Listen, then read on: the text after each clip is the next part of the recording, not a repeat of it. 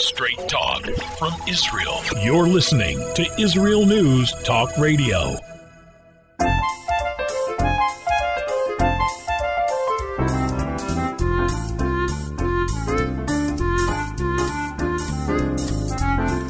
Good morning. Good morning.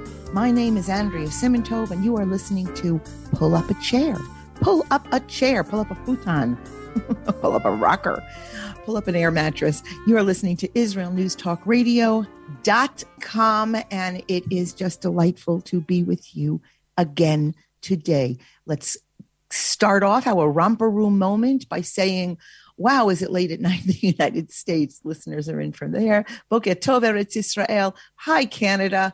Ireland is with us this morning. Brazil, the Republic of Moldavia, and South Africa is listening in. And guess what? As more and more join the conversation, I think it's a little one sided conversation, but as we'll let you know, okay, we're hands across the ocean, across the water. Um, let's see. So today on today's show, I mean, listen, it's going to be a mellow show because I'm in a mellow place. I have to be in a mellow place because apparently I'm going to be babysitting again next week, which means that there are children who are going to be in absolute emotional, spiritual, and physical danger here in Israel. They're called my grandchildren. Um, also, I don't know about you, but the train the time train seems to be running away. What do they say about life? It's like a roll of toilet paper. The closer you get to the end, the faster, the less that's left on the roll. Um, I mean, I just closed my eyes. We just had Hanukkah, and suddenly we're prepping. The stores are filled with Purim uh, paraphernalia, and everyone's making their Pesach plans. I don't know. Is COVID a thing of the past? Not quite sure. Um, certainly in Scandinavia, it is. And I think that the mask mandates are being knocked down in Israel as of the 1st of March. Let me know if you hear otherwise. And um, people just seem ready to live. But that Jewish calendar is racing, baby. And I also have to make some plans. And um, let's see, what else are we going to talk about today? Today, we're going to talk about things about the difference between being a human doing, do, do, do, do, run, run, run, run, run, and being a human being, the being of it all. My name is Andrea Simantov, and guess what? I'll see you on the other side.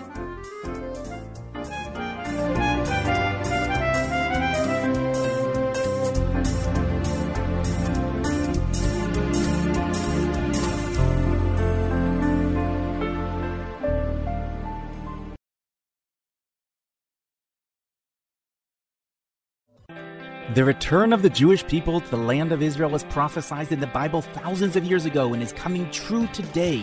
Shalom. Join me, Josh Wander, on Israel Unplugged. Listen in as we delve into the spiritual and physical aspects of the Jewish return to Zion. We'll discuss the biblically mandated, historic, and of course practical understandings of this incredible transition from exile to redemption. That's Israel Unplugged, every Monday on IsraelNewsTalkRadio.com.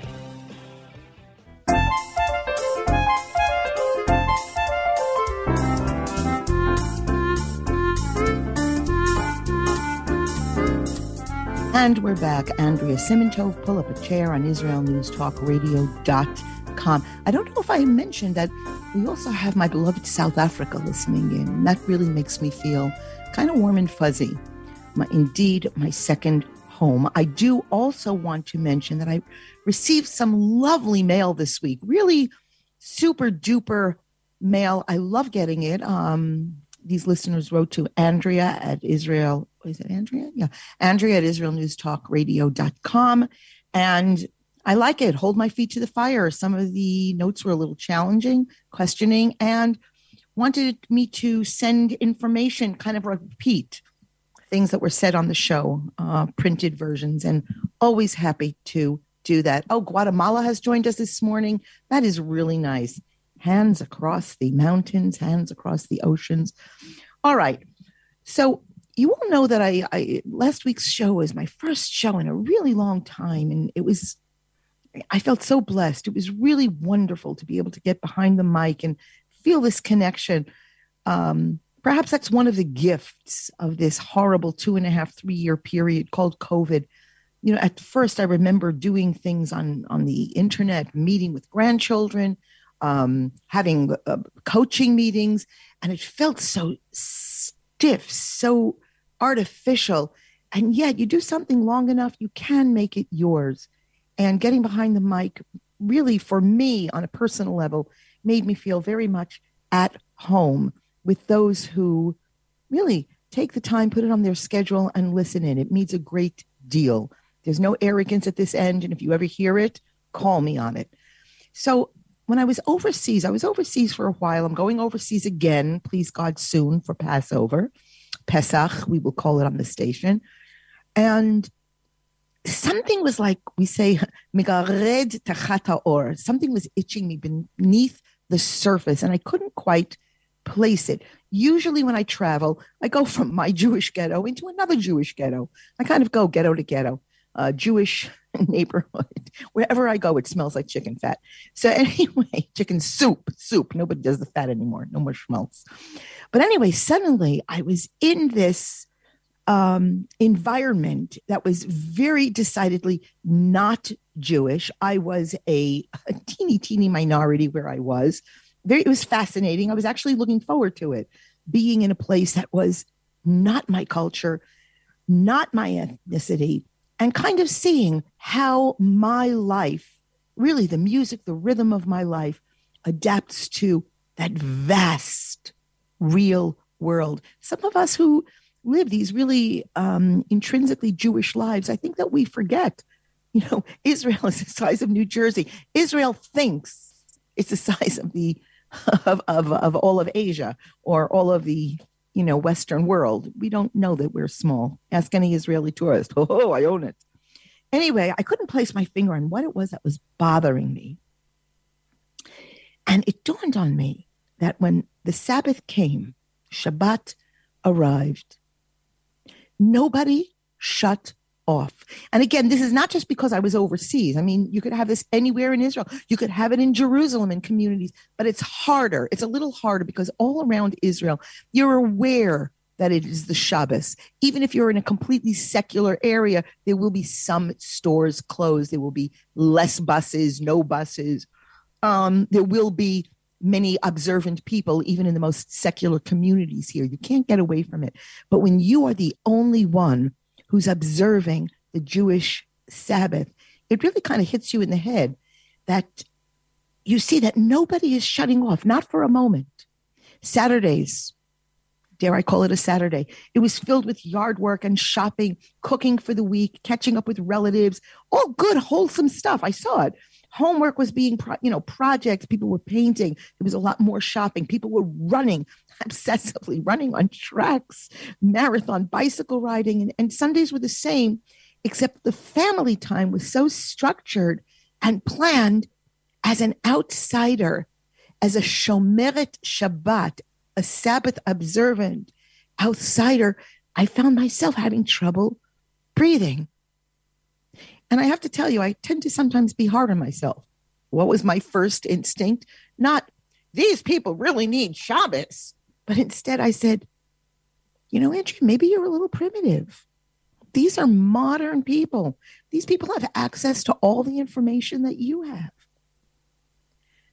But then I thought to myself, how exhausting to always be on. The glory of Shabbat is that when we turn off, we tune in to constantly be producing, not just for yourself, but for one another. Parents producing for children, husbands, wives, significant partners producing for one another. What happens in this world, in the non Sabbath observant world, when you stop producing and you sit back. They say you dropped out, you hid, you couldn't hack it. I really intuited that people's value lessened in the eyes of one another were they to stop. Were they just to sit?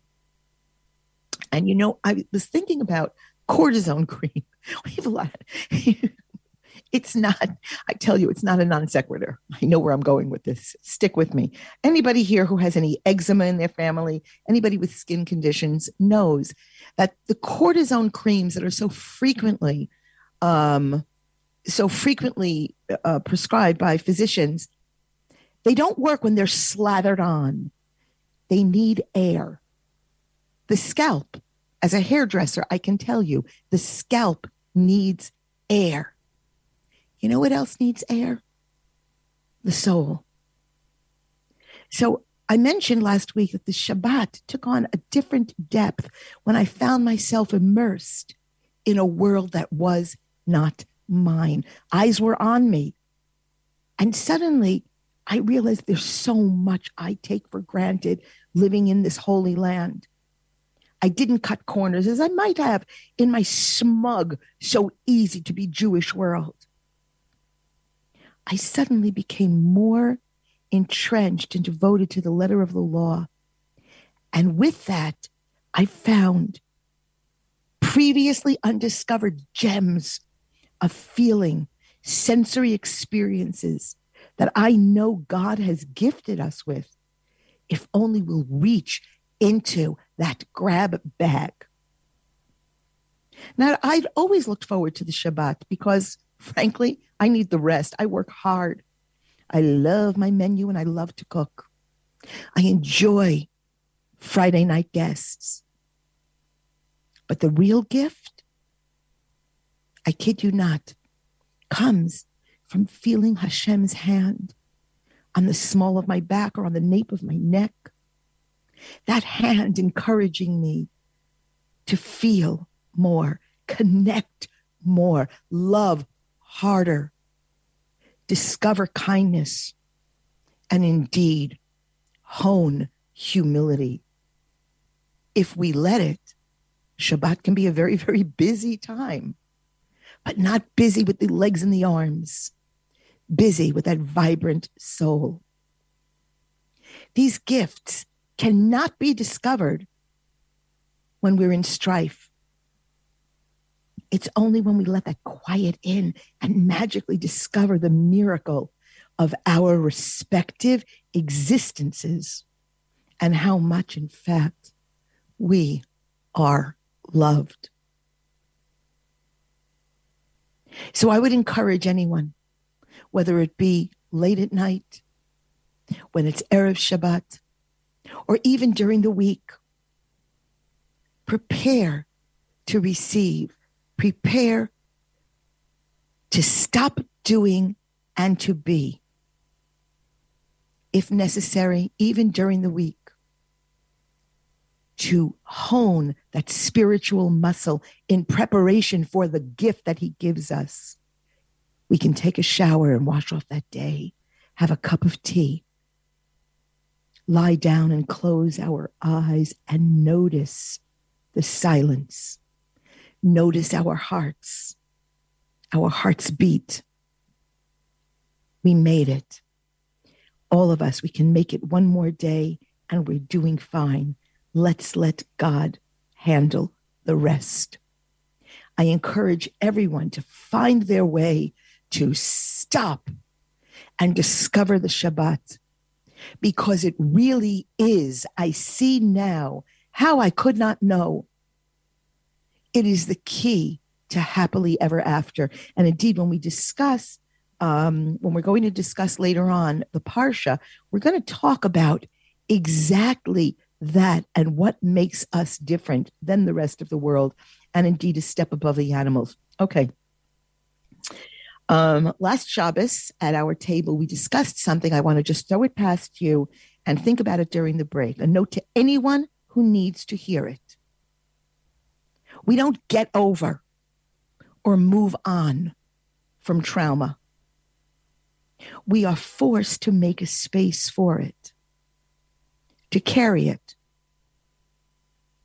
Those who are healthy among us learn to live with it and sometimes indeed thrive, not just in spite of it, but because of it. We're built for all that stuff. We are built. We don't have to therapy away everything, pill away everything, drink away everything. Goes back to what I said human being. My name is Andrea Simantov. See you on the other side.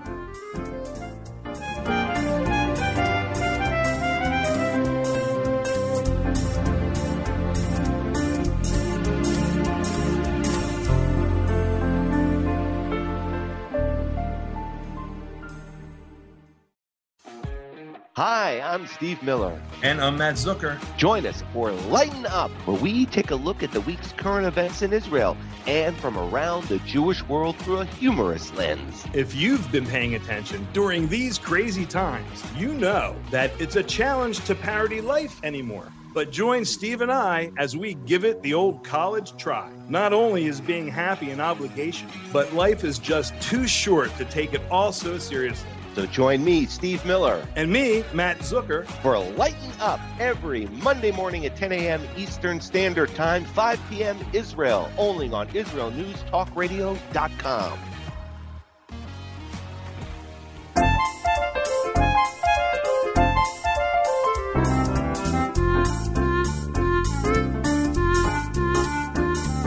And we're back. Andrea Simantov, pull up a chair on Israel newstalkradio.com. You know, I print out a lot of the stuff that I want to share with you, and sometimes it's like too negative, and I'm not in the mood for it. So we're going to try to keep it feel good stuff. Uh, you can, there's enough news out there. There's enough uh, um, doomsday mongers and do a much better job than I do. So came across a story, and of course, you know that I'm going to paraphrase and ad lib because um, that's just what I do. But anyway, came across an un- it was a Facebook post actually, but it's gone. I think it's gone viral. And you, if you've heard it, that's okay. Go get a cup of coffee. I hope I do it uh, justice. So there's a family from Alon Shvut. That's really not far from me here. It's in Gush Etzion. And they were vacationing. The name of the family is Schlesinger. I'm throwing out all the names because the people, this has been very public. So the Schlesinger family from Alon Shvut, they were vacationing in northern Israel, and their 28 year old son, Elisha, was driving up to be with them for Shabbat. Okay, so it's it's really quite a quite a drive up there. So he needed to refuel, but he kept missing the turnoffs as he was speeding towards his destination. I cannot tell you, Erev Shabbos here can be a little tense on the road. So he passed five gas stations and he finally decided to pull into the next one. And he looked at his watch. It was three hours before Shabbat, and he was an hour from his destination. Not bad. Three hours. You're an hour away, drive slowly, have a cup of coffee all in all, the timing was good. He even probably could squeeze in a shower. So as he filled up his car, he noticed there was a woman with children standing next to their car at the gas station. And he approached her and he asked if he could help. So what does she say, this woman? I accidentally filled my car with diesel fuel instead of regular, and now it won't start. So Elisha listened to this predicament and he realized that there was no time before Shabbat to remove the fuel. The car obviously needed professional attention, and there were no mechanics on duty at the station. That's what I try to tell you about. You know, it's Shabbos around the country. Friday afternoon, there's no mechanics anywhere Arab, Jewish, nothing. So he asked her, Where are you headed? And so she said to um, Alei Zahav in the Shomron. He knew exactly where this was. This is three hours away. There were three hours until Shabbat. She needed to get there. But how? She was frantic. It seemed impossible. But Elisha, he's one of our boys, and he knows impossible does not exist. He didn't think twice. He gives her the keys to his car and he says, Take my keys, start driving to Alei Zahav. I filled it up. You have plenty of gas. You'll make it just in time. Here's my cell phone number. Let's be in touch after Shabbat and we can figure out how to get the car back to me. I was silent for a reason. Are you sitting with that? Are you sitting with that? So clearly the woman was stunned. Thankfully, she also didn't have time to think about this young man, this total stranger, giving him a car. She thanked him, took off for Alei Zahav. Meanwhile, Elisha, he calls his father. He explains the situation. His father hops in the car, picked him up. Everyone made it for Shabbat. On Sunday, the woman returned with the car. She met Elisha's mother and told her how amazed she was by her son's kindness and his generosity. And Elisha's mother, she was, you know, she had a lot of nachas there. She really was beaming in pride. Well, how can I thank him? What does he need? What kind of present does he need? said the woman. Elisha's mother said, He doesn't need a present. He needs a wife. The story's not over, obviously, if Andrea is reading the story. When she gets home, the woman, who still is nameless, she wrote up the encounter and posted it on her Facebook page, adding that Elisha was see- seeking a wife. She told the whole story. Ideas came pouring in, and one of the first suggestions was a woman named Naomi. I've got goosebumps sharing this. I'm happy to tell you that this is a this story was reported by let me see this was rabbi yosef tzvi rimon the rabbi who officiated at the wedding between naomi and elisha think about it really just think about it. Two people on a taking a trip an ordinary friday afternoon bump into each other at a random gas station in the north of israel where i got to tell you it's a little isolated both displaying these great acts of kindness elisha's selflessness to help a woman in distress and this woman's act of kindness. In not saying, yeah, the guy really should get married soon, but finding him a life partner. No, it's not an ordinary Friday afternoon at all. Someone above is watching, helping, moving the pieces on the holy chessboard. I just thought that that was just lovely. Okay. Let's see. Let's keep up in the upbeat. Isn't that great? I can actually send you the actual. Write to me, Andrea at IsraelNewsTalkRadio.com. I'll actually send you the original posting, but it's been all over. All right. Um, here we go. Something else came across. I just like this. Who is this actually by? Yeah. So um, this was the author, Mario de Andrade. And I don't know who he is. I will look it up. But I really like this quote. I found it rife with Torah, although clearly this is not from a Jew. But as I tell you, Torah is everywhere. God's blueprint is everywhere. And what does Andrade say? I counted my years and found that I have less time to live from here on than I have lived up till now. I feel like that child who won a packet of sweets. He ate the first with pleasure, but when he realized that there were few left, he began to enjoy them intensely. I no longer have time for endless meetings with statutes, rules, procedures, and internal regulations are discussed, knowing that nothing will be achieved. I no longer have time to, to support the absurd people who, despite their chronological age, haven't grown up. My time is too short. I want the essence. My soul is in a hurry. I don't have many sweets in the package anymore. I want to live next to human people, very human, who know how to laugh at their mistakes and who are not inflated by their triumphs and who take on their responsibilities. Thus, human dignity is defended and we move towards truth and honesty. It is the essential that makes life worth living. I want to surround myself with people who know how to touch hearts, people who have been taught by the hard blows of life to grow with gentle touches of the soul. Yes, I'm in a hurry. I'm in a hurry to live with the intensity that only maturity can give. I don't intend to waste any of the leftover sweets.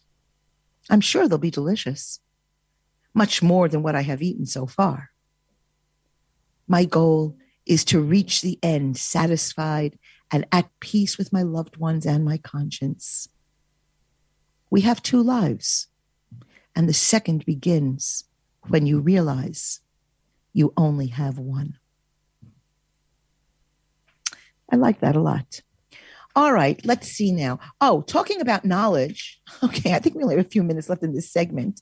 So before I wax wax any more uh, poetic here, came across an article that says a lifetime of knowledge can clutter memories of older adults. Okay, so I hope I won't drown you in too much information here. This came from some it was a good science. It was a scientific source that I can throw it at you. But it says when a person tries to access a memory, their brain quickly sifts through everything stored in it to find the relevant information. Why did I even come up with this? I got a note from my cousin Carol yesterday. I don't know how Carol. Maybe Carol's 70 ish now, and I'm not far behind. And she said to me, Hey, Andrea, did you have a job? Hedda get better. Did you have a doll? Hedda get better. And apparently it came with a with a thermometer and paste on paste on um uh, chicken pox. And I said, I don't think I had that dial. She goes, Yeah, we kept turning her head around anyway, we were trying to go back, and eventually it was my sister Cindy who remembered I love that doll. But if I would see her today, it would be like a scene from The Exorcist. Anyway, I was thinking, I was struggling about this, but you know, as we age, many of us have difficulty in retrieving those memories. So there was a review published in the Trends in Cognitive Sciences. It was just last week, and they propose that there's an explanation to why this may be happening. The brains of older adults. I really shouldn't be laughing at this article. It's not funny. It's not funny. Maybe I can't remember that it's serious. The brains of older adults allocate more space to accumulated knowledge and have more material to navigate when attempting to access memories. While there's this wealth of uh, material to navigate, prior knowledge can make memory retrieval challenging. And the researchers say, however, that it has its upsides. Life experience can aid with creativity and decision making. I'm not going to bore you with all of these names. I just found this fascinating. I was lucky that I was remembering to, I could remember to print this out and share this with you. Um, researchers focused primarily on the difficulties that cluttered memories can pose, they also highlight a few situations in which these crowded memory scapes can be useful. Evidence suggests that older adults show preserved and at time enhanced creativity as a function of enriched memories. It's possible that the increased binding and richer encodings of older adults can even be leveraged to improve older adults learning and memory. I found that fascinating, really. Okay, back to back to feeling our health, feeling who we are, feeling our connection to heaven. When we come back, we're going to do uh, we're going to do, of course, Parsha, but just as a reminder, you, none of us, but let me say you, you are not the darkness you endured. You are the light that refused to surrender.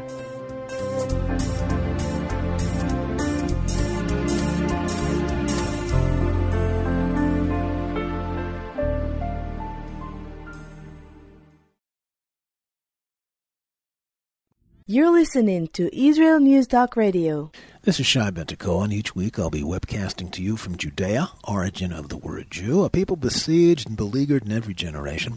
Nazi Germany is but a memory, but in its place the world invented the phantom Palestinians as this generation's internationally authorized Jew killers. Tune in for a different slant on life in Israel, Phantom Nation, every Monday.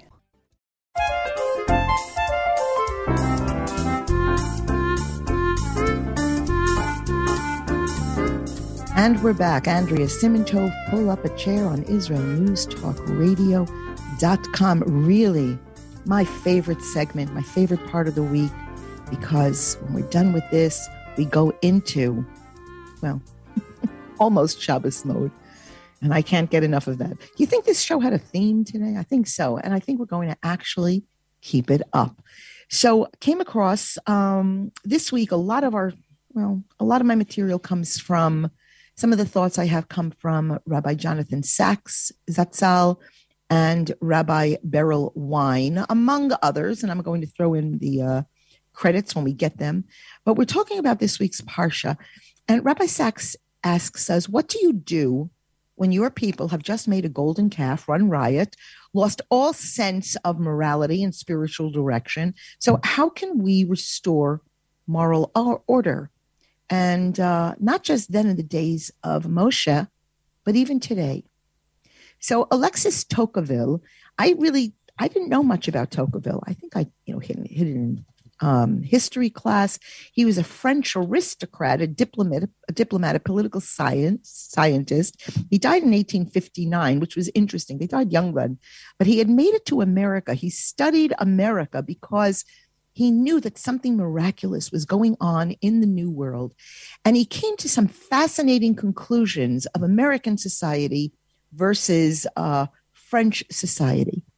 So he talked about that in um, religion in America strengthened marriage, and he believed that strong marriages were essential to free societies. He wrote, uh, and I quote Tocqueville As long as family feeling is kept alive, the opponent of oppression is never alone. It also led people to form communities around places of worship.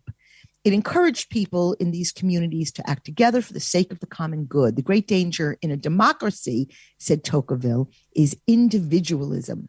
People come to care about themselves, not about others. As for the others, the danger is that people will leave their welfare to the government, a process that ends in the loss of liberty as the state takes on more and more of the responsibility for society as a whole. I think quite frequently, this is Andrea talking, I think frequently about this audience or this community, both the Israel News Talk radio community and the community that tunes into this show each week.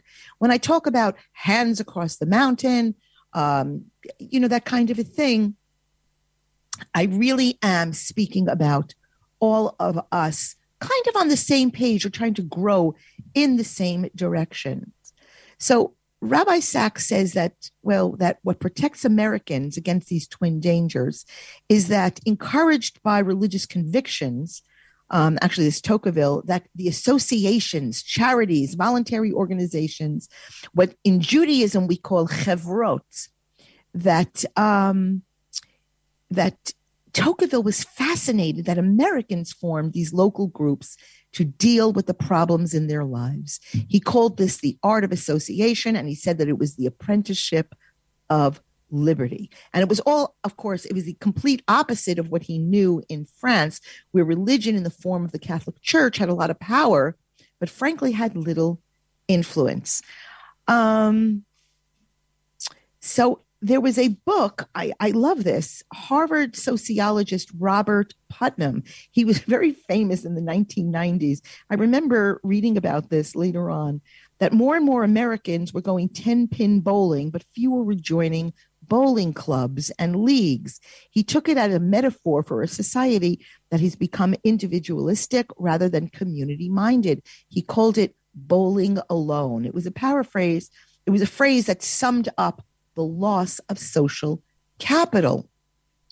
Um, years later, this, this Putnam, um, he revised his thesis and he said that there was a powerful store of social capital still existing, but it was to be found where? Surprise, surprise, in places of worship. Survey data showed that frequent church or synagogue goers were more likely to give money to charity, regardless of whether or not the charity is religious or secular. They're also more likely to do voluntary work for charities, give money to a homeless person, spend time with someone who is feeling depressed, offer a, street, a seat to a stranger, or help someone find a job. More fascinating to me is that on almost every measure, they're demonstratively more altruistic than non worshippers but it goes beyond this. Um, what was it? Oh, yeah, here it was. The margin of difference. Here it was. Wait a second. I find this great line that I loved it. Wait. I know that I'm going to mess this up. That people that were atheists, but I'm trying to find this one second. A frequent tested on attitudes, religiosity is measured by church or synagogue attendance is the best predictor of altruism and empathy, better than education, age, income, gender, or race. Perhaps the most interesting of Putnam's findings was that these attributes were related not to people's religious beliefs, but to the frequency with which they attended a place of worship. And this was what I wanted to say that blew my mind that um, religion creates community, community creates altruism, altruism turns us away from self and toward the common good. He goes so far as to speculate that an atheist who went regularly to synagogue, perhaps because of a spouse, would be more likely to volunteer or give to charity than a religious believer who prays alone. Um, I remember, I remember Rabbi Rabbi um, Rabbi Avraham Twersky telling a wonderful story about a fellow who kept attending AA meetings and he would never join the final circle at the end where you give it up to a higher power because he would say to Rabbi Twersky, I, I can't, I'm not, I may be a drunk, but I'm not a liar and I don't believe in God and I can't join the circle.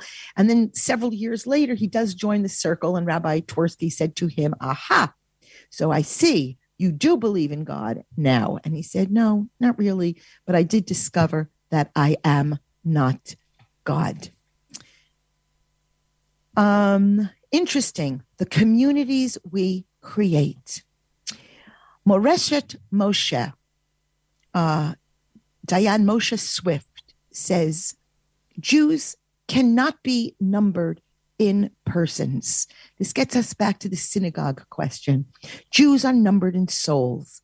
The strength of the nation of the world is quantity. The strength of the Jews is quality. No one in the world would dare belittle the good Jewish heart. But with that heart must go the soul. There is no distinction in Jewish life between the laws that affect the heart and the laws that affect the soul. Both have their origin at Sinai. To tread on human decency, to make promises and dishonor them, is just as wrong as to be honest and keep a promise, but to discard religious values and duties of the soul. Rabbi Swift says, don't put life before the laws and then find it difficult for religion to catch up. Put the laws before life and let life catch up. Familiar theme to the beginning of the show? This is the message of the shekalim, where each Jew gave a half of a shekel. It was an indication that it is only half of Jewish duty, one half heart and the other half soul there should be a happy combination of religious duty and heartfelt generosity. Okay. Also, the sages state, okay, I'm going to get in trouble with the um, armchair feminists around here, but hey, I don't care. So, the sages, or as we will say in this show, Chazal, state that God gave women greater understanding than he gave men. So this statement proves that he did not that that women are not viewed in Judaism as inferior uh, as inferior beings. Quite the contrary, our rabbis assessed women as being gifted with superior understanding, as evidenced by their lack of participation with the golden calf. Even so, I got to throw this in this disclaimer.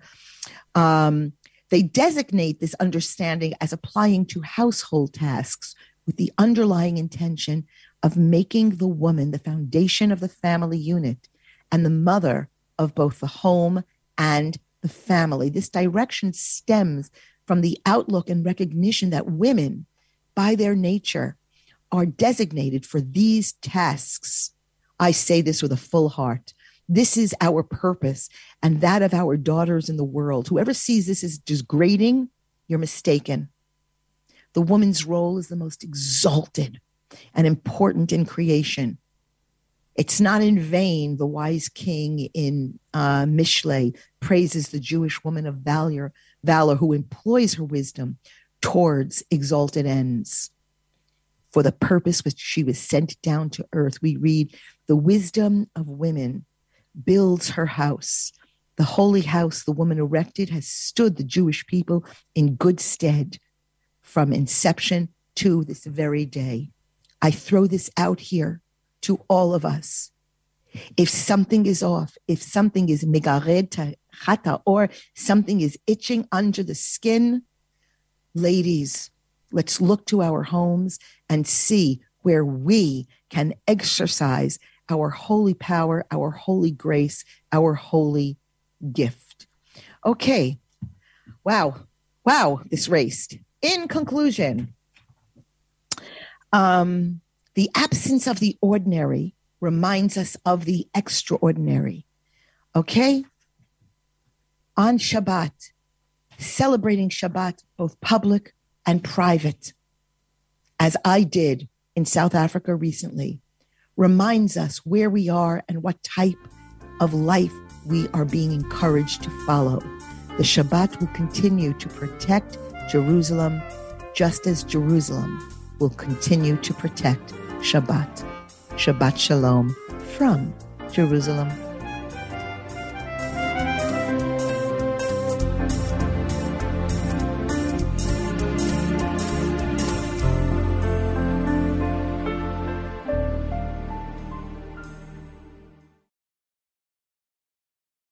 If you love Israel News Talk Radio, then you'll love our Facebook page. We keep you up to date on what's happening in Israel, plus little surprise treasures that we don't share on the radio. Go now to follow us on Facebook. Just look for the Israel News Talk Radio Facebook page and don't forget to subscribe and follow us by clicking on the like button. We post great stuff there that you'll want to share. Israel News Talk Radio on Facebook and Israel News Radio on Twitter. If you're hearing this message, everyone else can too. Advertise with Israel News Talk Radio and get your message out to people. We'll build a personalized package for you. Contact advertising at israelnewstalkradio.com. Straight talk from Israel. You're listening to Israel News Talk Radio. Hey, this is Jake in Anchorage, Alaska, and I love listening to all the super interesting interviews and up to date information on what's happening in Israel. Hello, this is Anna King, originally from London, now living in Israel. And what can I say? Israel News Talk Radio is my cup of tea. My name is Bhaskar. I'm from India, and I love listening because you get to know the truth and wonderful voices from this lovely country. Mom! Okay, wait a minute. Hi, this is Chava Dax, and I'm calling for the rolling hills of Ma'ale Adumim, just north of Jerusalem. I always listen to Israel News Talk Radio to get all the latest news and commentary and to keep me up to date every day. This is Sarah Dax from Ma'ale Adumim, and I'm 12. I wish Israel News Talk Radio was boring so my mom wouldn't listen to it all the time. Mom! You're listening to Israel News Talk Radio.